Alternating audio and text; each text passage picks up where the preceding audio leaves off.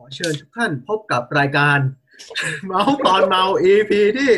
5มันเปิดก่อนเนาะโอ้ยพูดนี่แหละเซียนโอ้เอาหนึ่งเรียนเบียร์แจกแขกรับเชิญก่อนนี่ขนาดนัดกันแล้วนะเนี่ยโอ้ยยังเปิดรายการไม่เสร็จเลยมีคนเสียงลั่นมาก่อนนี่ต้องมันวะโอเคแนะนำตัวก่อนใครชื่ออะไรบ้างเอาใครก่อนนะชื่ออาร์ตเหมือนเดิมเจ้าเก่าเจ้าเดิมนะครับผมวันนี้ก็ชื่อพีเจเหมือนเดิมครับครับชื่อออมครับครับผมแล้วก็พิเศษอีกแล้วตอนนี้เรามีแขกรับเชิญอีกแล้วโหสุดยอดไปเลยครับโอ้น้ำเสียงไม่จริงใจเลยแต่ละคนแนะนำแขกรับเชิญแนะนำตัวหน่อยครับชื่อเจนนี่ค่ะทำอะไรอยู่ครับตอนนี้เรียนอยู่ค่ะเรียนอยู่ตอนกลางดึกขนาดนี้ยังเรียนอยู่เหรอครับไม่ก็ช่วงนี้เรียนออนไลน์ไงนอนดึกอาจารย์นอนดึกพูดถึงเรียนออนไลน์เนี่ยรายการเราก็ถือว่ามาก่อนการมากเลยนะว่าเราอัดรายการกันแบบออนไลน์ฮะ social distancing กันมาตั้งแต่แรกสุดเลยชนเบียร์ออนไลน์กันมาตั้งแต่ตอนหนึ่งแล้วงั้นรายการเราเลยไม่ได้รับผลกระทบอะไรจากนโยบายนี้เพราะว่าเราไม่มีเวลาเข้าไปอัดพร้อมกันเราตื่นตังโอเคก่อนอื่นเนี่ยขอเขาเรียกอะไรนะพูดถึงสถานการณ์ปัจจุบันก่อนตอนนี้โควิด-19 เป็นไงบ้างถามใครใครอยากตอบเฮ้ยมึงทำอยู่เพื่อมึงเกมนะเว้ยเดี๋ยวกูว่าก่อนก็ได้ก็คือเจอผลที่มันสวยมากก็คือมันสามารถฟิตกราฟ exponential ได้แล้วอันนี้คือหมายถึงจำนวนยอดผู้ติดเชื้อในประเทศไทยถูกป่ะก็คือสามารถแบบก็คือสามารถฟิตกราฟ exponential ว่ามันโตแบบ exponential ได้แล้วคราวนี้เหมือนกับตอนที่เราพูดกันใน EP ที่3คือเหมือนเขาบอกเหมือนไม่รู้ว่าใช่โพสต์เดียวกันหรือเปล่านะคือเหมือนเขาบอกว่าจากการฟิตติ้งไอตัวค่าของคนติดเชื้อในประเทศไทยเนี่ยคือเหมือนมันสามารถที่จะพิจิตรได้ว่าทุกๆกี่วันนะ5วันหรือเปล่าคนมันจะติดเชื้อเพิ่มขึ้นเป็นกี่เท่านะ3เท่านี่แหละ1ออเดอร์ไม่ได้จุดก็คือ100เป็นพันคิดว่าก็ค่อนข้างคือเยอะมากแต่ว่า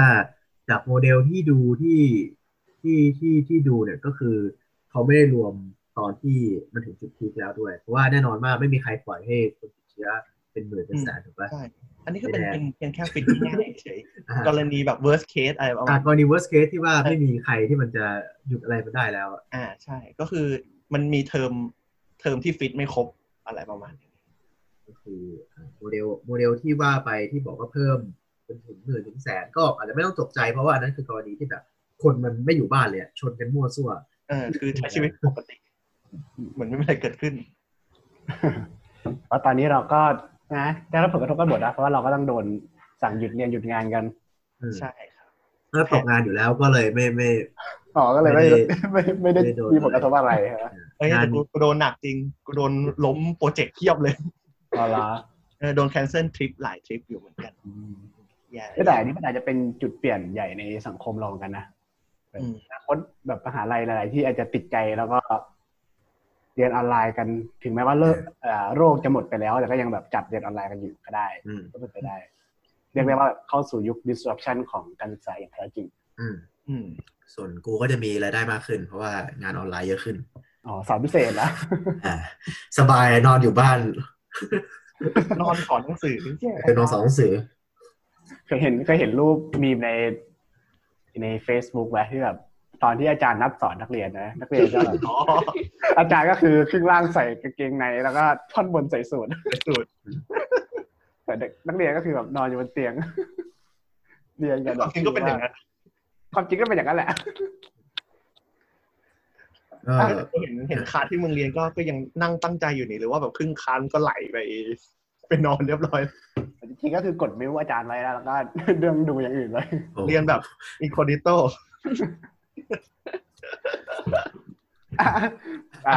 เขาเรื่องคุยกันเพลินแล้วกันครับวันนี้เรามาคุยกันเรื่องอะไรครับผมไม่รู้เหมือนกันอ้าวโธ่โอ้ล้อเล่นเป็นมุกท็อปิกวันนี้เกี่ยวข้องกับ กับเรื่องในปัจจุบันมากพี่ตูนใช่ไหมโอ้โหใช่ปัจจุบันปีไหนก็ได้ลงสปอยกันไปแล้วแต่ว่าเป็นต้องเป็นคนที่แกะเชื่อมโยงร้อยล้านเท่านั้นที่สามารถที่จะตอบถูกได้ถูกไหมกูยังตอบไม่ถูกก็เดี๋ยวเราลงสปอยอะไรไปครับเผื่อคนที่ไม่ได้ติดตามก็เป็นมาฟัง EP นี้เป็น EP แรกก็คือในแลบที่เราเคยเรียนกันเราเคยมีกิจกรรมที่จะสร้างเขาเรียกว่าอะไรอ่ะการทดลองกันทางฟิสิกส์ง่ายๆให้เด็กชาวชนบทได้ลองเล่นกันเนาะงั้นไอตัวที่ลงไปเนี่ยก็คือเป็นหนึ่งในของเล่นนั้นซึ่งไอตัวนั้นน่ะมันคือการเคลื่อนที่แบบนึงซึ่งถ้าคนทั่วไปมองก็จะพบว่ามันก็การเคลื่อนที่แบบนึงแต่ว่าถ้ามองลึกเข้าไปนิดนึงมันก็จะพบว่ามันเริ่มซับซ้อนถูกป่ะซึ่งผมก็ได้เขียนไว้ว่าโอเคการเคลื่อนที่เนี่ยได้ถูกบรรยายมาเป็น 300-400 ปีแล้วมั้งโอเคเดี๋ยวอธิบายเพิ่มเติมก่อนก็คือในคลิปนั้นมันชื่อคลิปหุ่นยนต์พี่ตูนถูกไหมใช่ซึ่งมันคือมันเราเอาเหมือนกับเป็นตัววิ่งอย่างว่าโดยที่มียางรบเนี่ยถ่วงเอาไว้สองข้างคือเรามีไม้เสียบลูกชิ้นก่อนนะเสียบด้านข้างแล้วก็เอายางรบเนี่ยถ่วงไว้ปลายสองข้างของไม้เสียบลูกชิ้นแล้วก็เอาวางไว้บนขาที่มันจะวิ่งได้แล้วสิ่งที่เราทำก็คือเราก็เหมือนกดยางลบด้านหนึ่งนะพอมันกดยางลบข้างหนึ่งให้มันลงไปปุ๊บไอ้ยางลบที่อยู่อีกฝั่งนึงก็จะยกขึ้นถูกไหมแล้วทีนี้ด้วยแรงโน้มถ่วงที่มันดึงอยู่เนี่ยไอ้ยางลบฝั่งที่โดนยกขึ้นก็จะตกกลับลงมาแล้วก็อย่างนี้สลับไปเรื่อยๆนะซึ่งไอ้ตัวหุ่นยนต์พี่ตูนที่เราเอากดยางลบมันลงไปเนี่ยถ้าเราไปวางไว้ตรงพื้นเอียงเนี่ยมันก็จะเดินลงจากพื้นเอียงลงมาเรื่อยๆประมาณนี้ถูกต้องแล้วก็ถ้าใครที่มีจินตนาการมากพอเราก็จะเห็นว่ามันเป็นเหมือนลูกแก้วที่วิ่งสลับฟันปลาไม่เชิงว่าฟันปลาที่แหลมขนาดนั้นก็คือโค้งไปโค้งมาเป็นกราฟทรายอยู่บนพื้นเดียมเฮ้ยขนาดนั้นเลยเหรอมันขนาดนั้นเลยนะอะไรจะดูไม่ออกวะเป็นที่แบบเป็นไซคอยอะไรพวกนี้หรือเปล่าก็เป็นกราฟทรายเพราะว่าถ้าดูที่เขาเรียกว่าอะไรอะจุดศูนย์กลางมวลมันจะเคลื่อนที่แบบนั้นซึ่งก็เป็นเขาเรียกว่าอะไรจุดปลายของเรื่องวันนี้ที่เราจะพูดกันด้วยอันนี้คือจุดปลายไม่ใช่จุดเริ่มกูเห็นอันนั้นไงกูเห็นว่ามันสวยดีถ้ามองในสิ่งที่เรากำลังจะพูดอยู่วันนี้ก็เลยรู้สึกว่าเอามาลงไว้เลยจุดเริ่มคืออะไรจุดเริ่มคือกูใช่ไหมทั้งนั้นใช่จุดเริ่มคืออะไรจุดเริ่มคือความอยากทุเรศมากก็เมื่อกี้เราเกริ่นกันด้วยนะการเคลื่อนที่ของหุ่นยนต์พี่ตูนนะซึ่งพี่อาร์ตบอกแล้วว่าการเคลื่อนที่ของมันเนี่ยถูกอธิบายได้มานานแล้วซึ่งคนแรกๆนะที่ทำเกี่ยวกับการทำที่เกี่ยวกับทฤษฎีของการเคลื่อนที่ของวัตถุแบบอะไรประมาณเนี้ยก็เราทุกคนก็น่าจะรู้จักกันดีนะก็คือเบอร์ลิคูรีไม่ใช่เงียบกิ๊บเลยเงียบกิ๊บเลยไม่มีใครหาเลยวันหลังต้องไปทำเสียงแบบฮ่าฮ่าฮ่าใส่เองละมันต้องเอาขนาดไหนวะเนี่ยไปเฉลยเลยแล้วกันก็คือไอแซคนิวตันโอ้ซึ่งจริงๆแล้วชีวิตเรื่องราวในชีวิตของไอแซคนิวตันเนี่ยก็ถือว่าใกล้เคียงโชคโชนด้วยแล้วก็ถือว่าใกล้เคียงกับสถานการณ์ปัจจุบันเหมือนกันใช่ไหมว่าตอนนี้เราประเทศไทยเราก็กำลังอยู่ในช่วงของการทำ social distancing อยู่หรือว่าระยะห่างทางสังคมนะก็คือเขาให้ประชาชนเก็บตัวไม่ออกไปไหนเพื่อจะได้ชะลอหรือว่ายับยั้งการระบาดของโควิด -19 เนี่ยซึ่งในสมัยที่นิวตันเรียนหนังสือเนี่ยนิวตันก็เคยโดน social distancing นี่เหมือนกันที่จริงเรื่องนี้นี่ก็มีเพจวิทยาศาสตร์หลายๆเพจทำไปแล้วเหมือนกันก็เลยเป็นข้อดีมากเพราะว่าเราก็เลยไม่ต้องทำเองคือหาข้อมูลง่ายมากโอ้ช่วยจริงหยาบคายก็คือเดี๋ยวขออนุญาตเปิดข้อมูลก่อนแป๊บหนึ่งนี่เจอละก็ตอนนั้นนะประมาณช่วงปี 1665ถึง1666ประมาณเนี้ยนะราวๆนี้เป็นช่วงที่นิวตันเนี่ยกำลังเพิ่งจะจบป.ตรีได้ไม่นานเลยนะเล่าก่อนว่าตอนนั้นนิวตันเนี่ยเรียนอยู่ Trinity College นะเป็นcollege ย่อยที่อยู่ในมหาลัยเคมบริดจ์อีกทีหนึ่งนิวตันนี่เป็นเคมบริดจ์คิวบอยมาก่อนเรื่องนี้มีประเด็นไม่เอาอย่าพูด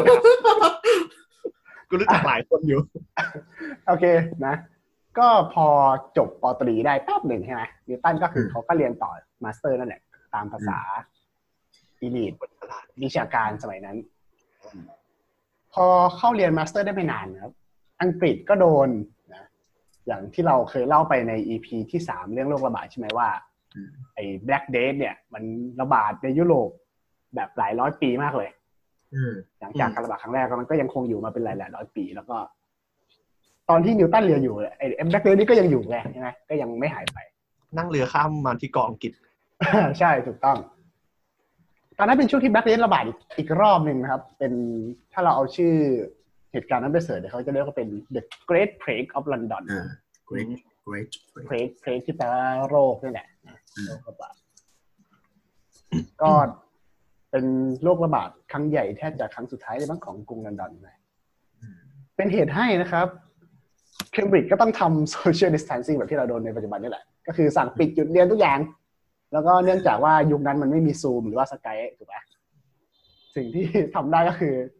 นักเรียนนักศึกษาทุกคนก็ต้องกลับบ้านกันให้หมด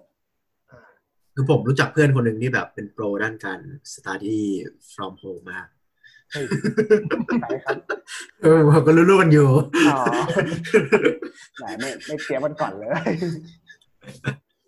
อ่ะก็นิวตันก็กลับไปอยู่บ้านนะบ้านเขาอยู่ที่เมือง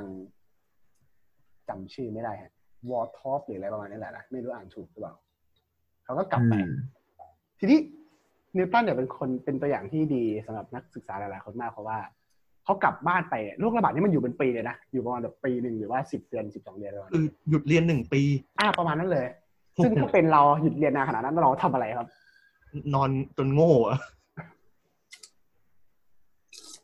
ใช่ไหมหรือไม่ก็คงไปร้านเหล้าแต่ว่าไม่ได้ร้านเหล้าปิดน่าเสียดายนิวตันเนี่ยทำสิ่งที่ดีกว่านั้นนะนิวตันเขาทำวิจัยแบบอิสระด้วยตนเองครับระหว่างที่อยู่บ้านในระหว่างหยุดเรียนถ้าเป็นมึงจะทำไหมโดยที่ไม่มีอาจารย์บังคับเนี่ยนี่ตอนนี้กูก็ทำเล่นๆอยู่เลยเฮ้ยจริงป่ะพวกพี่ผมไม่ธรรมดาสงสัยต้องสัมภาษณ์แยกอะไรเรื่องนี้ก็นะก็อยากทำงานแต่มันไม่มีให้กูทำทุกทีก็ทำก็ได้มั้ยทำเองก็ได้โอเคก็จากเหตุการณ์ในครั้งนั้นนะครับสิ่งที่นิวตันทำเนี่ยระหว่างช่วงหยุดเรียนปีหนึ่งเนี่ยมันก็เหมือนกับเป็นจุดเริ่มต้นเลยด้วยซ้ำนะเป็นจุดเริ่มต้นที่ต่อมาเนี่ยจะพัฒนามาเป็นผลงานนั้นยิ่งใหญ่ของเขาในภายหลังนะซึ่งก็คือแคลคูลัสที่เรารู้จักกันในทุกวันนี้อันนั้นเป็นสิ่งแรกอันที่สองก็คือเป็นทฤษฎีเกี่ยวกับแสงหรือว่าออปติกส์อันที่สามก็คือเป็นน่าจะเป็นซิมโบลิกที่รู้จักกันก็คือเขาไปนั่งใต้ต้นแอปเปิลใช่ไหมแล้วก็แอปเปิลตกใส่หัวทำพายแอปเปิลเลยไม่ใช่ พูดถึงเรื่องแอปเปิลตกใส่หัวเนี่ยคือมันเป็นประเด็นที่เขาถกเถียงกันมานานพอสมควรนะเขาถามคือมีคนตั้งคำถามว่าตกลงแล้วเนี่ยไอ้แอปเปิลเนี่ยมันตกใส่หัวนิวตันจริงหรือเปล่าหรือว่าเป็นทุเรียนกันแน่ใช่ไหมเอ้ยไม่ใช่สิทุเรียนเนี่ยไปขึ้นอยู่อังกฤษป่ะโอเคก็จริงๆเรื่องนี้มันก็เป็นใช่เป็นที่ถกเถียงกันอยู่พอสมควรแต่ว่าสื่อส่วนใหญ่เขาก็จะอ้างอิงมาจากบันทึกของผู้ช่วยนิวตันอีกทีหนึ่งซึ่งก็ไม่รู้ว่าผู้ช่วยคนนี้เขาแบบเขียนเรื่องจริงหรือเปล่าก็มาไล่เรียงกันไปทีละผลงานนะอย่างแรกก็คือเป็นคณิตศาสตร์ใช่ไหมตัวแคลคูลัสซึ่งจริงๆตอนนั้นเนี่ยยังไม่ใช่แคลคูลัสจริงๆซะทีเดียวยังเป็นแค่การเริ่มต้นหรือว่าเป็นพัฒนาเริ่มแรกอยู่ตอนนั้นเนี่ยนิวตันก็ศึกษาเกี่ยวกับพวกลิมิตต่างๆใช่ไหมของทางคณิตศาสตร์แล้วก็ออกมาเป็นหนังสือนะที่เรียกที่ชื่อว่า Method of Fraction ซึ่ง Fraction ในภาษาของนิวตันเนี่ยก็คือคำเดียวกับตัว Derivative หรือว่าอนุพันธ์ที่เรารู้จักกันในปัจจุบัน แต่ว่าตอนนั้นยังน่าจะยังไม่มีอินทิเกรตแต่ว่าตอนที่นิวตันคิดตัวเมธอดออฟฟังชันมาเนี่ยนิวตันก็เหมือนเก็บไว้คนเดียวไม่ได้เผยแพร่หรือว่าพับลิชที่ไหนก็ไม่รู้ว่าทำไมเหมือนกันยังไม่ชัวร์หรือเปล่า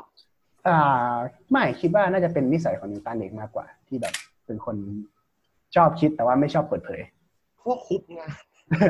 อะไรประมาณนั้นก็ได้เก็บไว้แล้วเก็บไว้แบบเป็น10ปีเลยด้วยซ้ำจนกระทั่งประมาณ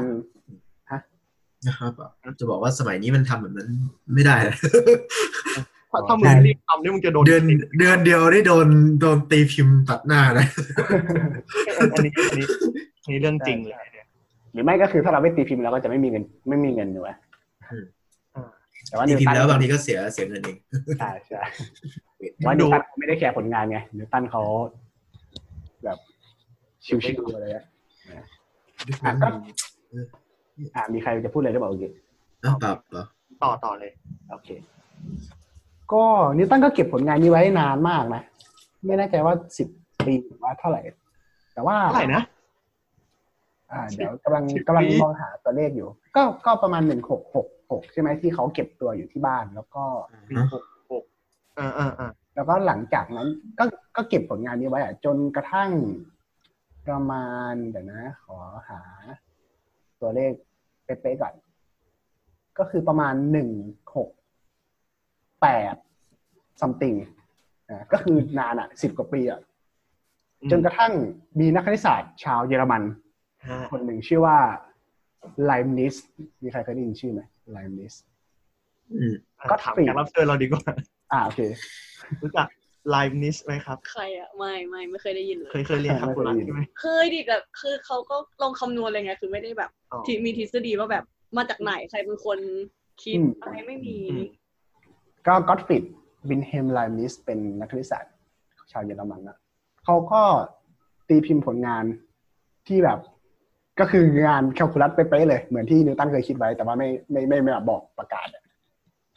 ไลมนิสก็พับลิชงานของเขาออกมาซึ่งคิดเองเนี่ยนะคิดแบบไม่เคยไปเจอนิวตันมาก่อนไม่เคยรู้จักนิวตันมาก่อนก็พับลิชงานออกมาแล้วนิวตันเห็นงานนี้ก็เลยตกใจมากว่าเฮ้ยมันงานที่กูเคยคิดมาก่อนนี่หว่าอะไรนี่หายแล้วเราไปชี้หน้าด่าพวกนี้มันทำพาเจอริซึมก็เป็นดราม่าเลยเพราะว่านิวตันซึ่งตอนนั้นก็เหมือนยิ่งใหญ่ค่อนข้างดังแล้วอะไรเงี้ยเป็นค่อนข้างมีอิทธิพลในวงการพอสมควรเขาบอกว่าไลมนิสเนี่ยเหมือนก๊อปงานตัวเองก็ทำให้ไลมนิสโดนข้อคอรหาไปเยอะแยะมากมายพอสมควรแล้วก็มีฟ้องกันนู่นนั่นนี่เลยนะซึ่งจะไม่ลงรายละเอียดแต่จริงงานของไลมนิสเนี่ยก็มีอิทธิพลกับพวกเราทุกคนพอสมควรเพราะว่าตัวของโนเทชันหรือว่าวิธีการเขียน dy by dx อะไรพวกนี้ที่เราทำกันในวิชาแคลคูลัสปีหนึ่งเนี่ยมาจากไลมนิสเป็นวิธีเขียนของไลมนิสในขณะที่นิวตันเนี่ยจะเป็นถ้านิวตันเขียนอนุพันธ์เนี่ยเขาจะเขียนเป็นตัวดอทที่อยู่ข้างบนนี่คือนิวตันนี่คือคิดแค่ตัวดิเรทีฟอย่างเดียวใช่ไหมตัวอนุพันธ์อย่างเดียวคือยังไม่ได้แบบเพอร์โพสไปถึงตัวอินทิเกรตคิดว่าอาจจะคิดได้ตอนหลังก็ได้แต่ว่าไอ้งานที่เขาคิดได้ตอนที่เก็บตัวโรคระบาดเนี่ยอันนั้นเขาน่าจะคิดถึงแค่ตัวฟังก์ชันหรือว่าอนุพันธ์อย่างเดียวคือเหมือนเอาไว้อธิบายไดนามิกของฟิสิกส์หรือเปล่าใช่ไหมไม่เนี่ยนะเข้าใจว่าตอนนั้นนิวตันทำในเชิงของคณิตศาสตร์ล้วนๆเลยคือเขาศึกษาแบบ geometry ฟังก์ชันอะไรประมาณนี้คือแทบไม่ได้สนใจฟิสิกส์ด้วยซ้ำอ่ะเช่นพวกปีศาจคือวันนี้เพิ่งเปล่าว่ามาบอกว่าจะบอกว่าวันนี้เพิ่งไปโหลดหนังสือเข้ามาอ่านหนังสือคุณซินเปียของที่ตีไป1ปีเฮ้ยปี16นิดๆอ่ะ166เท่าไหร่วะจำไม่ได้ละนั่นแหละไอ้ตัวที่เกี่ยวกับแคลคูลัสตัวแรกๆสุดยอดเลยเป็นยังไงครับอ่านไม่รู้เรื่องเลยแม่งภาษาอะไรไม่รู้มึงไปโหลดภาษาละตินมาหรือเปล่าโอ้ยอ่านภาษาอังกฤษมันก็อะไรไม่รู้อะศัพท์แบบเก่าๆอ่ะใช่มันก็เป็นแบบภาษาอังกฤษแบบโบราณที่เราไม่ใช้กันแล้วนะซึ่งถึงตรงนี้มีใครมีคำถามอะไรไหมครับแขกรับเชิญของเราเคยเรียนแคลคูลัสใช่ไหมถามก่อนเคยอันนี้ปีไหนแล้วครับผมปีกำลังจะจบปี2ค่ะอ๋อสดๆร้อนๆเลยเนี่ยร้อนๆ แต่ว่าเคยทำอินทิเกรตมาหมดทุกอย่างแล้วในโลกใบนี้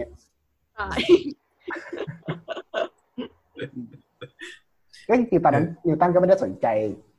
ปัญหาของแคลคูลัสในเชิงฟิสิกส์เท่าไหร่นะก็คือทำเป็นคณิตศาสตร์เป็นล้วนๆเลยถึงแม้ว่าตอนหลังเขาจะเอามาใช้กับงานตัวทฤษฎีแรงโน้มถ่วงของเขาก็ตามโอเคนั่นก็จบไปนะครับเรื่องดราม่าใครแย่งผลงานใครนั้นเราไม่ลงรายละเอียดแล้วกันสนใจแล้วกันเพราะว่าหาข้อมูลไม่ทันจริงกูว่าไอ้เรื่องแบบนี้แม่งเต็มไปด้วย bias จำนวนมหาศาลกูแบบไม่ค่อยแนะนำให้ไปอ่านเยอะๆนะโอเคก็มาถึงผลงานที่2นะครับที่เขาทำในช่วงเก็บตัวเนื่องจากว่ายุคนิวตันยังไม่มี Netflix ให้ดูเพราะฉะนั้นช่วงเก็บตัวเขาก็เลยไม่มีอะไรทำก็เลยเอาเวลามาทำอะไรพวกนี้ได้เยอะพอสมควรในขณะที่พวกเราก็คือนอนกลิ้งอยู่บนเตียงแล้วก็เปิด Netflix ดูมึงจะไม่ดูได้อาทิตย์ที่แล้วอะไรเข้าบ้างมึงก็รู้อยู่ มึงจะอดใจไม่ดูได้เหรอถ้าเป็นพวกเราคือแบบหนีซอมบี้เกาหลีกันอยู่ฮะได้ยินอยู่โอเคก็เป็นผลงานที่2เขาก็คือผลงานในเชิงออปติกนะออปติกหรือก็คือแสงนี่แหละพูดง่ายๆนิวตันช่วงนั้นทำการทดลองเกี่ยวกับแสงเยอะมากภาพหนึ่งที่เราจะจำได้เกี่ยวกับนิวตันก็คือภาพที่เขาเอาเหมือนกับพริซึมไปวางให้แสงวิ่งผ่านใช่ไหมแล้วแสงมันก็แยกออกเป็น7สีอันนั้นก็เป็นหนึ่งในการทดลองที่เขาทำช่วงนี้เหมือนกันก็คือตอนนั้นนิวตันก็เอาพริซึมนั่นแหละมาวางแล้วก็พยายามปิดบ้านปิดอะไรให้มืดๆให้มีแสงเข้าแค่รูเล็กๆก็จะเป็นลำแสงพุ่งเข้ามาจากข้างนอกเขาเอาพริซึมไปวางใส่แสงตอนนั้นซึ่งเป็นแสงขาวจากดวงอาทิตย์เนี่ยเขาก็พบว่าแสงเนี่ยมันแยกมาเป็น7สีนะเป็นสีรุ้งที่เราเห็นกันปกติทั่วไปนี่แหละนิวตันทำมากกว่านั้นนิวตันเอาไอ้แสงที่มันแยกออกมา7สีเนี่ยไปเขาเรียกว่าไปทดสอบพูดง่ายๆไปลองให้มันสะท้อนนู่นนี่นั่นดูสิไปสแกตเตอร์ที่ภาษาไทยเขาเรียกว่าอะไร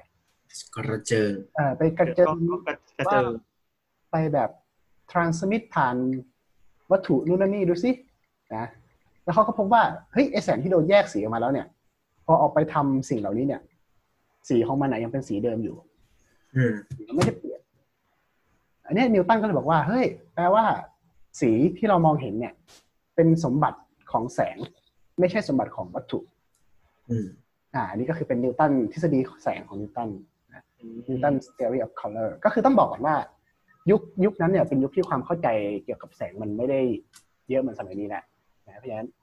สีคืออะไรเนี่ยก็ยังตอบกันไม่ได้ด้วยซ้ำอันนี้การทดลองของนิวตันเนี่ยก็เป็นการทดลองแบบแรกๆเลยที่พยายามจะอธิบายพฤติกรรมของแสงที่เป็นสีให้ได้ก็นอกจากนี้นิวตันก็ยังเหมือนกับมีสมมติฐานเกี่ยวกับแสงขึ้นมาอีกอย่างหนึ่งด้วยก็คือบอกว่าแสงเนี่ยมันน่าจะเป็นอนุภาคไม่ใช่คลื่นมันเฟี้ยวขนาดนั้นเลยเหรอยุคนั้นเนี่ยใช่อันนี้ไม่รู้ว่านิวตันคิดตัวสมมติฐานขึ้นมานี้จากการทดลองอะไรนะแต่ว่ามันมีเขียนไว้แล้วนิวตันก็เรียกอนุภาคของแสงเนี่ยว่าเป็นคอร์ปัสเคิลซึ่งในยุคของเราก็จะเรียกว่าโฟตอนถูกไหมซึ่งจริงๆไอ้คำถามที่ว่าแสงเป็นอนุภาคหรือเป็นคลื่นเนี่ยจัดแยกได้อีกตอนนึงเลยนะโอ้ยฟันไทส์แม่งแต่ว่าเราข้ามไปก่อนยาวพูดได้3ปีโอเคก็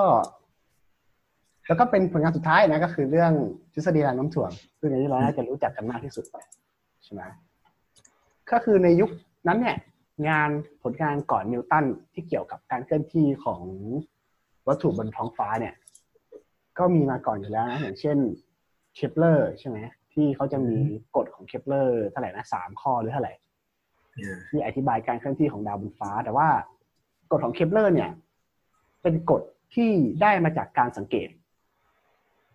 หมายถึงว่าเคปเลอร์ส่องกล้องลงไปเห็นดาววิ่งเห็นดาวเคลื่อนที่อยู่โคจรอยู่แล้วก็จดว่าเฮ้ยมันเคลื่อนที่ด้วยความเร็วเท่าไหร่แล้วก็มาสร้างเป็นกฎของตัวเองโดยที่แบบไม่ได้มีหลักการข้างหลังรองรับว่าทำไมมันต้องเป็นอย่างนั้นซึ่งคนที่มาอธิบายทีหลังก็คือนิวตันนี่แหละเพราะว่า อย่างที่เรารู้กันก็คือพอนิวตันเขาสร้างตัว gravitational ทฤษฎีแรงโน้มถ่วงของเขาขึ้นมาได้เนี่ยเราก็มีกฎการเคลื่อนที่ของเขาที่ F เท่ากับ ma อะไรประมาณเนี้ยนะมาก็พบว่ากฎของนิวตันสูตรของนิวตันเนี่ยมันสามารถ derive หรือว่าเขาเรียกว่าอะไรเหมือนจัดรูปไปมาแล้วมันพาไปสู่เคปเลอร์ได้ของเคปเลอร์ได้ก็เหมือนเป็นการยืนยันความถูกต้องกฎของเคปเลอร์อีกทีนึงก็เลยเป็นก็ถือว่าแบบเป็นการค้นพบที่ยิ่งใหญ่มากถ้าจะไม่ผิดน่าจะอะไรนะ r กำลัง3แปรผันกับ t กำลัง2ป่ะคาบกำลัง2คาบการเคลื่อนที่ของดาวใช่ไหมจะแปรผันกับรัศมีของมันกำลัง3อะไรประมาณเนี้ยนะลองไปแก้นิวตันกันดู3บรรทัดเหรอก็อะไรประมาณนี้นะก็จะเห็นว่าผลงานเขายิ่งใหญ่มากจริงๆก็มีมากกว่านี้อีกเยอะแยะแต่ว่าเราไม่ขอพูดถึงแล้วกันแต่จะเห็นว่าเนี่ยแค่การที่มีโรคระบาดแล้วก็โดนทำโซเชียลดิสแทนซิ่งแค่ปีเดียวเนี่ยเขาก็สามารถมีผลงานออกมาเยอะแยะมากมายนะมาทำให้เด็กนักเรียนยุคเราปวดหัวได้เยอะแยะทำไมทุกคนต้องปวดหัวกับแคลคูลัสเลยกูก็ปวดหัวนะไม่ได้เลยสิกูรู้สึกว่าตอนที่กูเรียนมันมีอะไรคณิตตัวอื่นบางทีมันก็ยากกว่าเหรอเชี่ยสายมึงแม่งแมทอย่างเช่นอะไรวะกูรู้สึกว่าprobabilityมันยังยากกว่าแคลเลยความน่าจะเป็นนะอ๋อมึงไม่ใช่เด็กที่โตมาในวงปอกเล่นเหมือนพวกกูไงอ๋อเข้าใจแล้วถ้ากูโตมากับพี่เลยกูเลยรู้สึกว่าความน่าจะเป็นนี่มันฝังอยู่ในหัวฝังอยู่ใน DNA มึงปอกเด้งเกี่ยวเหี้ยความน่าจะเป็นกูเห็นมึงนั่งลุ้นดวงชัดๆอ้าวสมมุติมึงจั่วมาได้4เนี่ยเป็นมึงจะจั่วเพิ่มมั้ยไปที่3เนี่ยมาถึงไอ้แต้มรวมในมือมึง4อ่ะนะเป็นไม่จริงกูไม่เกี่ยวกับพอป่ะกูว่ามันเกี่ยวกับคอมมอนเซนส์ของมึงอะมึงจะถือ4มาให้รอเจ้าปอก9เหรอแต่ถ้ามึงได้4เด้งแล้วเพื่อนแล้วถ้ามึงจั่วใบต่อไปมาแล้วมึงไม่เด้งแล้วอ่ะนะแต่เจ้ามึง6แต้มไง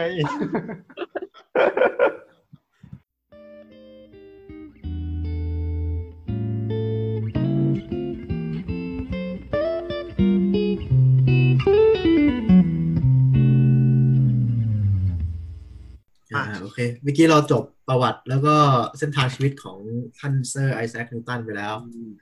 เราก็มาดูเรื่องผลงานเขาบ้างดีกว่าเนี่ยตอนที่เราเรียนม.ปลายเนาะก็จะมีคนหลายคนที่แบบเอ้ยเราจะเรียนแคลคูลัสไปทำเวรหามะเขือหาฟ้าแสงอะไรถูกไหมแต่จริงๆแล้วมันเคยมีเรื่องเล่าเลยนะว่าแบบนักศึกษาแพทย์ถามอาจารย์ว่าทำไมหมอต้องเรียนแคลคูลัสโอ้ยอันนี้พีคจริงอันนี้พีคจริงแล้วก็อาจารย์ก็ตอบว่าเอาไปแยกคนโง่คนฉลาด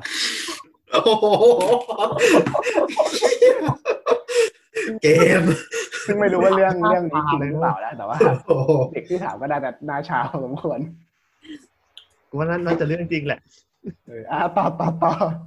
แต่ว่าถ้าพูดในแง่นั้นหน้าหมอเรียนแคลคูลัสทำไมก็มันก็ต้องไปแง่ของงานวิจัยแล้วป่ะแต่ว่าก็ไม่แน่ใจว่ามันเป็นแบบเขาเรียกว่าอะไรงานของหมอที่เป็นหมอจริงๆหรือเปล่าจริงหมอมันก็แบ่งเป็นทั้งสายทำวิจัยแล้วก็สายรักษาโรคอะเนาะแต่ว่าส่วนใหญ่เวลาหมอทำวิจัยก็คือเหมือนจะดูเรื่องแบบโปรเซสการรักษาหรือเปล่าจริงก็น้อยคนน่าจะไปดูเรื่องแบบเกี่ยวกับโมเดลลิ่งอะไรพวกนี้น้อยมากที่จะหลุดไปเดี๋ยววันหลังเราต้องหาแขกรับเชิญเป็นหมอมาคุยแล้วจะไหนอ่ะต้องเป็นไม่มีคอนเนคชั่นเลยเฮ้ยกูมีเฮ้ยจริงว่าจริงดิโอเคงั้นเอาไว้เรื่องของตอนหน้าต่อ anyway ว่าสมมุติว่าถ้าเป็นฟิสิกส์อาจจะจำเป็นมากกว่าเนาะในแง่ของด้านการแพทย์ถ้าเทียบกันแล้วโอเคแต่ว่าตัวแคลคูลัสเนี่ยมันก็มีความสำคัญมากๆมากๆถึงมากที่สุดในสายงานเชิงฟิสิกอลทั้งหลายใครเรียนสายฟิสิกอลบ้างครับผมเฮ้ยเดี๋ยวถามด้วยแขกรับเชิญเราเรียนอะไรเขาเชิญเรียนอะไรเนี่ยเรียนฟู้ดไซน์เหรอแล้วได้ใช้แคลคูลัสไหมครับตอนเรียนคือเขาอ่ะมีให้เรียนแต่ก็ยังหาคำตอบไม่ได้ว่าทุกวันนี้เอาไปใช้ทำอะไรใช้จบปีหนึ่งไม่ได้หรอกเดี๋ยวลองถ ามรุ่นพี่ดูว่าเขาได้ใช้เปล่าได้ใช้ทำ heat engine เปล่าคืออะไรวะเอ้าโอ้ยสมัยไหนวะนี่โอ้ไม่ได้ใช้ heat engine เหรอ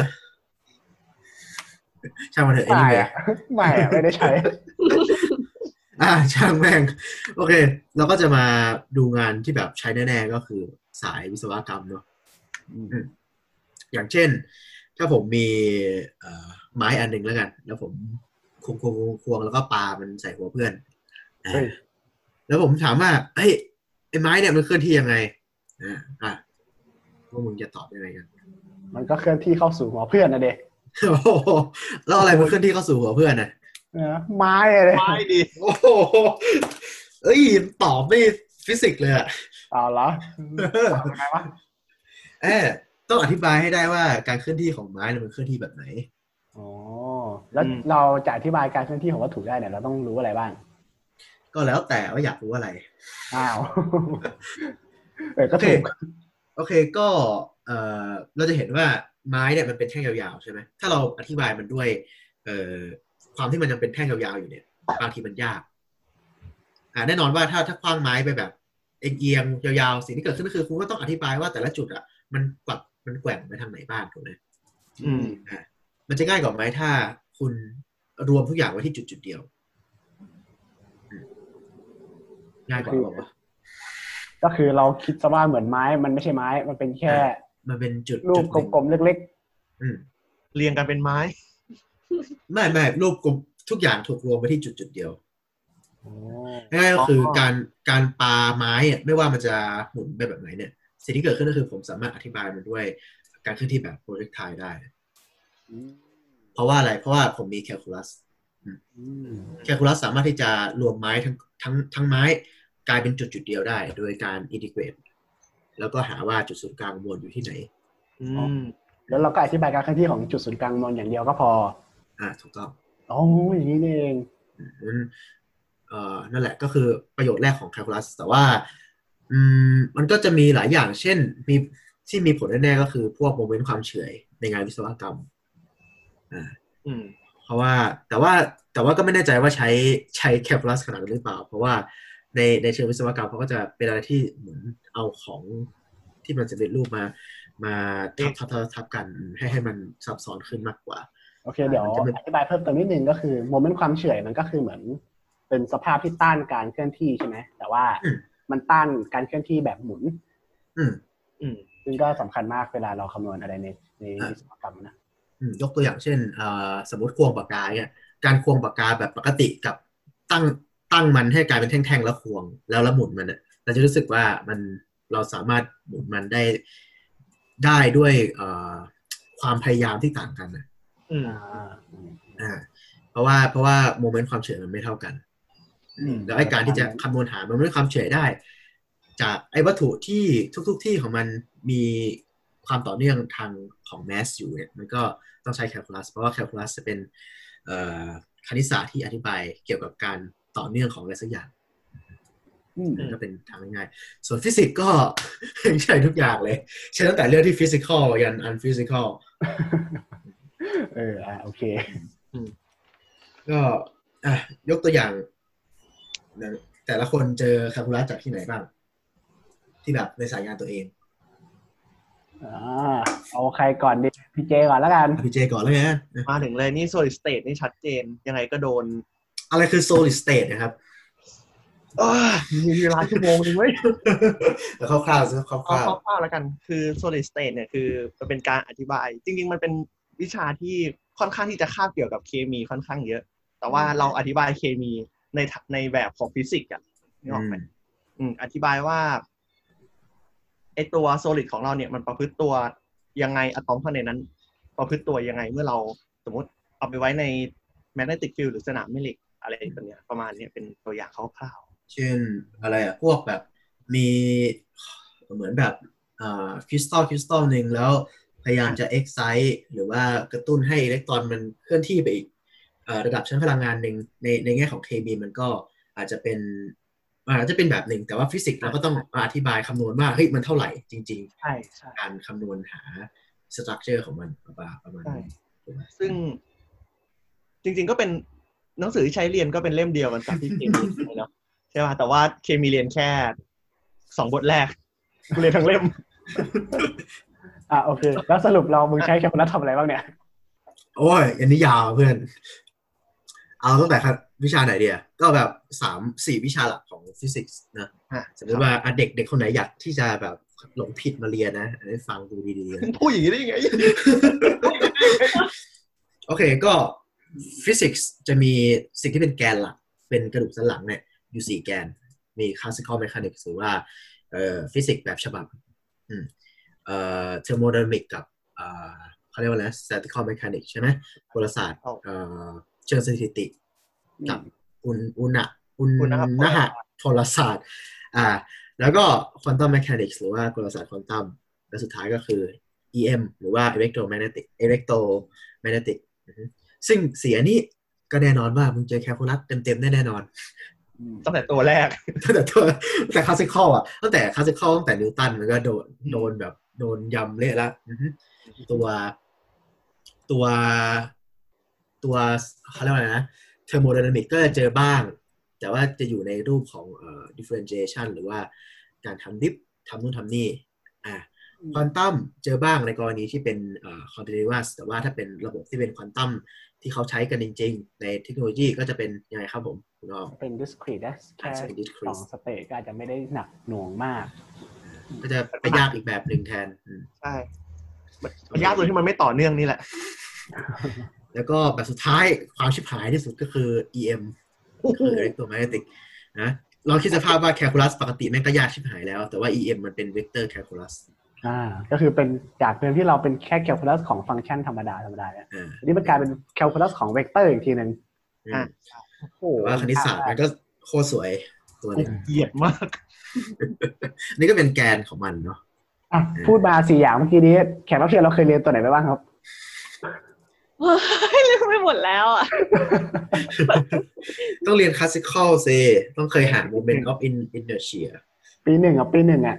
โอ้ยลาทีไปตั้งแต่ม.6 แล้วโอ้โหเศร้าเลยไอ้แขกรับเชิญเราไม่ธรรมดานะครับคุณอ๋อเหรอทำไมเขาใส่ไข่พิเศษชุบแป้งทอดไม่เรียนฟิสิกส์ปี1นะครับเฮ้ยจริงว่าพิเศษจริงโอเคแต่ว่าอย่างน้อยก็ได้เรียนแคลคูลัสใช่ไหมบางทีวิชาเลขมันก็มาในรูปของประมาณว่าวิชาเพิ่ม IQ อ่ะมันไม่ได้เอาไปใช้ชีวิตอ่ะแต่ว่าแม่งแบบทำให้เราปวดหัวเล่นกันเลยสมองจะปลดล็อกเพิ่มอีก 100% นะเราจะเรียน 100% แล้วก็ถ้าใครเรียนฟิสิกส์นะครับก็ถ้าใครอยากเรียนฟิสิกส์ก็ฟังไว้แล้วก็มีเลขอีกประมาณ8ตัวเรียนซึ่งตัวแม่งเป็นแคลคูลัสจุเมนกรุ๊ปทีโอรีอ่ะก็ว่านักวิทยาศาสตร์เห็นเราเรียนแมทในฟิสิกส์นี่เพราะว่าน้ำลายฟูปากตายแน่นอนก็เล่นยังถอยแล้วก็มันก็จะมีช่วงที่แบบมันก็จะมีแคลคูลัสที่เป็นแบบที่เราใช้ในชีวิตประจำวันถูกไหมที่แบบประจำวันแล้วอ่ะประจำวันกูกล้าพูดคำว่าชีวิตประจำวันออกมาได้ยังไงวะประจำวันของใครของมึงประจำวันของกูอ่ะก็คือแบบไอ้พวกคลาสสิคอลเมคานิกประจำวันของกูคือกูเอาไปสอนเด็กม.ปลายหรือไม่ก็เด็กอะไรประจำวันมากประจำวันมากมันก็จะมีแบบไม่ประจำวันไม่ประจำวันอย่างเช่นอะไรอย่างเช่นแมท3กับแมท4ที่พวกมึงเรียนอันนั้นคือไอ้เหี้ยโคตรไม่ประจำวันแต่ว่าแมท3ก็คือเราเรียน DE เนาะ Differential Equation ซึ่งแม่งโคตร useful ในทุกวงการทำคิดก็คิดดูว่าปกติเราดิฟอินดิเกตแล้วก็ปวดหัวชิบหายแล้วแต่ว่าอันนี้เราต้องมาแก้สมการที่มันมีดิฟอินดิเกตรวมๆอยู่ย้ำๆกันอยู่ด้วยส่วนแมท4ก็เชื่อแมท4นี่ออกนอกจักรวาลน่ะที่มึงจะนักครับแมท4คือเรากำลังมาบ่นเรื่องคณิตศาสตร์ที่เราเรียนกันใช่มั้ยมึงจะพูดอยู่ตอนจบไปแล้วเราพูดอยู่ไงว่าแล้วเราพูดถึงว่ามันใช้อะไรบ้างอะไรโอเคก็แมท4ก็น่าจะเป็นแบบน่าจะเป็นแคลคูลัสที่แม่งแอดวานซ์ที่สุดแล้วมั้งที่พวกเราเคยเรียนกันมาว่าที่ยังมีแคลคูลัสของ จำนวนเชิงซ้อนอีกทีนึงใช่ก็คืออะไรก็ตามที่อธิบายไปแม่งก็งงอยู่ดีมองไม่เห็นภาพแน่นอนว่าเราจัดเป็นตอนแยกได้อีกตอนหนึ่งในเรื่องก็ถ้า complex analysis เนี่ยถ้าใครอยากฟังก็พิมพ์คอมเมนต์ไปข้างล่างได้เลยก็ง่ายๆก็คือถ้าคุณรู้ตัวนี้แล้วคุณสามารถที่จะอินทิเกรตในหัวพวกยากๆเนี่ยในหัวได้ภายใน 3-4 วินาทีออกแต่ว่ามันก็ไม่ได้มีประโยชน์อะไรเท่าไหร่สำหรับคนทั่วไปใช่ไหมสำหรับคนทั่วไปแล้วสำหรับงานครับผมแต่จริงๆแคลคูลัสในชีวิตประจำวันเราเนี่ยมันใกล้ตัวกว่าที่เราคิดเยอะเหมือนกันนะมันเป็นยังไงเพิ่งคิดได้เมื่อกี้เลยก็คืออย่างเวลาเราใช้ Google Map เนี่ยหาที่ที่เราจะไปใช่ไหมแล้วเราสมมติเรากด Set Direction เนี่ยมันจะคำนวณเวลาที่ใช้ในการเดินทางให้เราเสร็จสับเลยทั้งที่จริงๆแล้วถนนที่เราจะไปมันไม่ได้เป็นถนนแบบเส้นตรงเลยทีเดียวมันมีคดเคี้ยวเลี้ยวรถใช่ไหมมีเลี้ยวซ้ายเลี้ยวขวาบ้างเพราะนั้นเราเอาแค่แบบระยะทางหารด้วยสมมตินะความเร็วเฉลี่ยของการเดินของเราเนี่ยมันไม่ได้เพราะว่าแบบบางครั้งเราก็จะเดินเร็วบางครั้งเราก็จะเดินช้าตามสภาพถนนเพราะฉะนั้นแคลคูลัสมันก็ใช้ตัวนี้แหละมันก็ใช้ในการที่จะหาเขาเรียกว่าเหมือนเราหาอนุพันธ์ของตัวระยะทางเราก็จะได้ความเร็วถูกไหมเช่นเดียวกันเพราะฉะนั้นเรามีความเร็วเฉลี่ยของการเดินของคนหรือว่าของรถอะไรพวกนี้เราทำอินทิเกรตย้อนกลับไปเราก็จะได้ระยะทางค่าเหล่านี้มันก็เอาไปคำนวณต่อเป็นเวลาที่เราใช้ในการเดินทางได้สำหรับสภาพเส้นทางที่มันซับซ้อนมากๆที่ไม่ใช่แบบเส้นตรงโง่ๆที่แบบเราเอาเดลต้า y หาเดลต้า x ได้เลยอะไรเงี้ยแล้วก็สำหรับเขาเรียกว่าอะไรนะโปรแกรมเมอร์เนาะก็เป็นอะไรที่จะทำให้เราแตกต่างจากคู่ต่อสู้ของเรา ถูกไหมเพราะว่าถ้าคุณเข้าใจคณิตศาสตร์ที่มันคุณเข้าใจคณิตศาสตร์มากกว่าคนอื่นคุณสามารถที่จะเป็นนะเป็น developer ที่โคตรดีได้ว่าพูดถึงโปรแกรมเมอร์แล้วเราเคยเอาเขาเรียกอะไรนะเหมือนเคยเขียนโปรแกรมแก้โจทย์ที่เป็นแคลคูลัสไหมเคยตอนนั้นมึงใช้ทำอะไรวะfinite difference ของ line work จำไม่ได้ละก็มีอะไรวะตอนนั้นก็คือเป็นเทคนิคการอินทิเกรตแบบตอนนิวเมอร์ก็อันนี้ป่ะที่แบบหาอินทิเกรตนู่นนี่นั่นง่ายๆแต่ว่าก็คือใช่แต่ว่าแบบพวกโจทย์ในชีวิตจริงอ่ะเคยใช้ทำอะไรบ้างโจทย์ในชีวิตจริงอ่ะที่แบบเคยเอาไปเขียนโปรแกรมแก้แคลคูลัสอะไรพวกเนี้ยตอนนี้ทำอยู่คือกำลังออกแบบห้องที่เขาเรียกว่าอะไรอ่ะมีโอกาสในการที่จะทำให้ติดเชื้อน้อยที่สุดติดเชื้อจากโควิดน้อยที่สุดโดยการใช้เรื่องเกี่ยวกับการควบคุมอุณหภูมิแล้วก็การควบคุมความชื้นเข้ามาเกี่ยวซึ่งตอนนี้ก็ทำซิมูเลชันอยู่ก็คือใช้แคลคูลัสเพราะว่ามันเป็น differential equation แต่ละจุดมันมีความต่อเนื่องอันนี้คือประจำวันของกูละมึงมีชีวิตที่พิเศษมากเลยแล้วฟู้ดไซด์เราชีวิตประจำวันเราทำอะไรครับฟู้ดไซด์คือมันก็อยู่ในแบบหลายๆอย่างที่เรากินไงก็คือแบบส่วนใหญ่ก็เป็นแบบค่อนข้างจะเกี่ยวกับฟู้ดไซด์เรื่องฉลากบนอาหารก็เกี่ยวกับฟู้ดไซด์อ๋อซึ่งไม่เกี่ยวกับแคลคูลัสแต่อย่างใดนะครับใช่ซึ่งไม่เกี่ยวกับแคลคูลัสเลยเวลาทานอาหารก็ควรดูปริมาณน้ำตาลให้ดีนะครับเดี๋ยวจะอ้วนกันทุกคน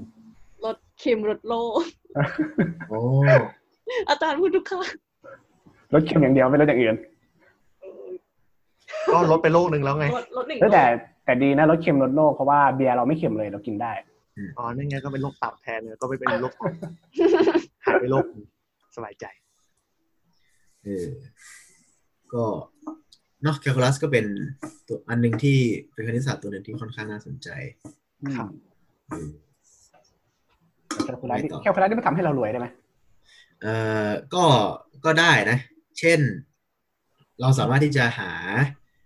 เขาเรียกว่าอะไรอะ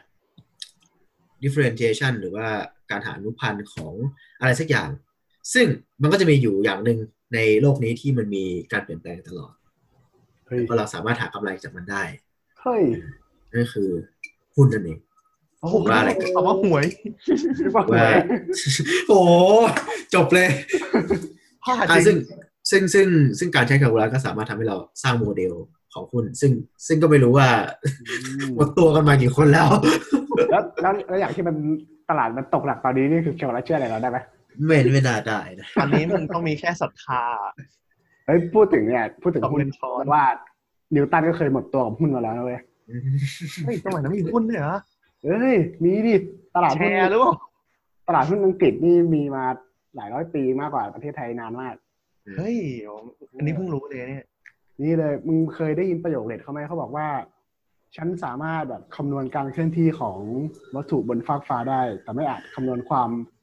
บ้าคลั่งของมนุษย์ได้เป็นประโยคที่เขาพูดตอนที่เขาหมดตัวจากหุ้นนี่แหละสุดยอดคือตอนนะ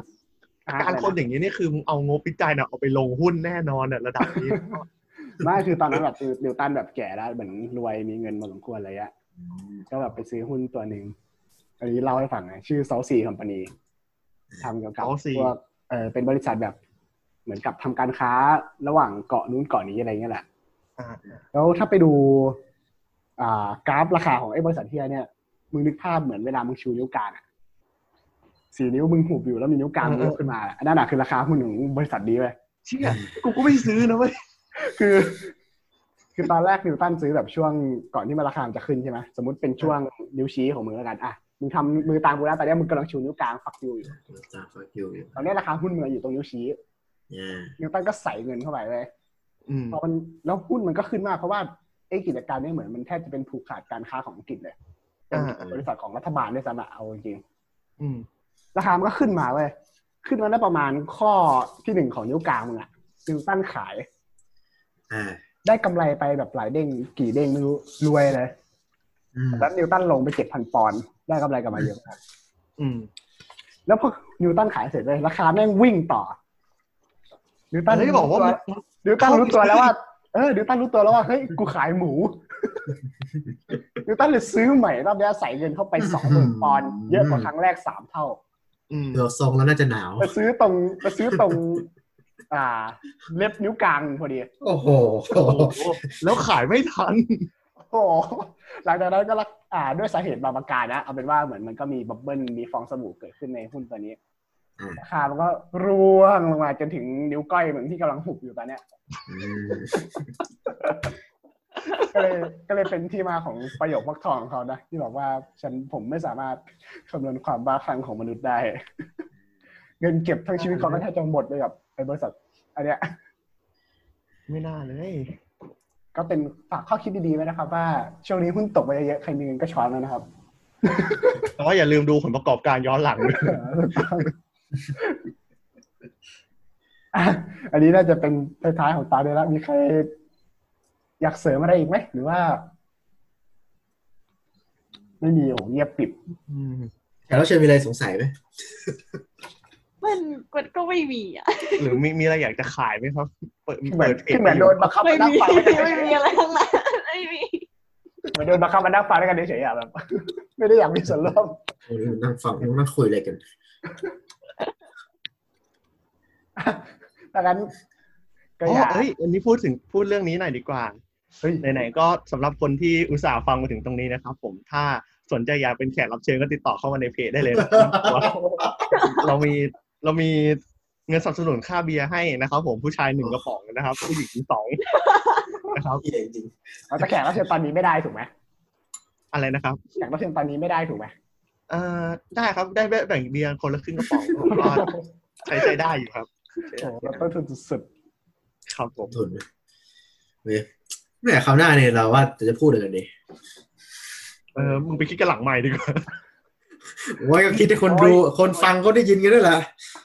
มึงคิดอีก2ชั่วโมงอ่ะคืออะไรอย่างเนี้ยตั้งตาก็จะมีเสียงเงียบนะไม่มีใคร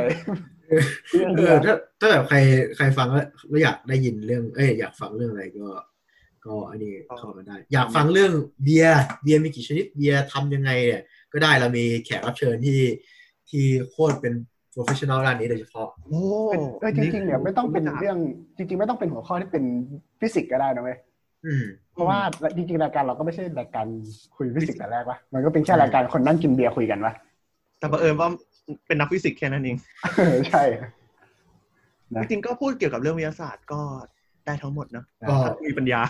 พูดไปแต่แม่งผิดไง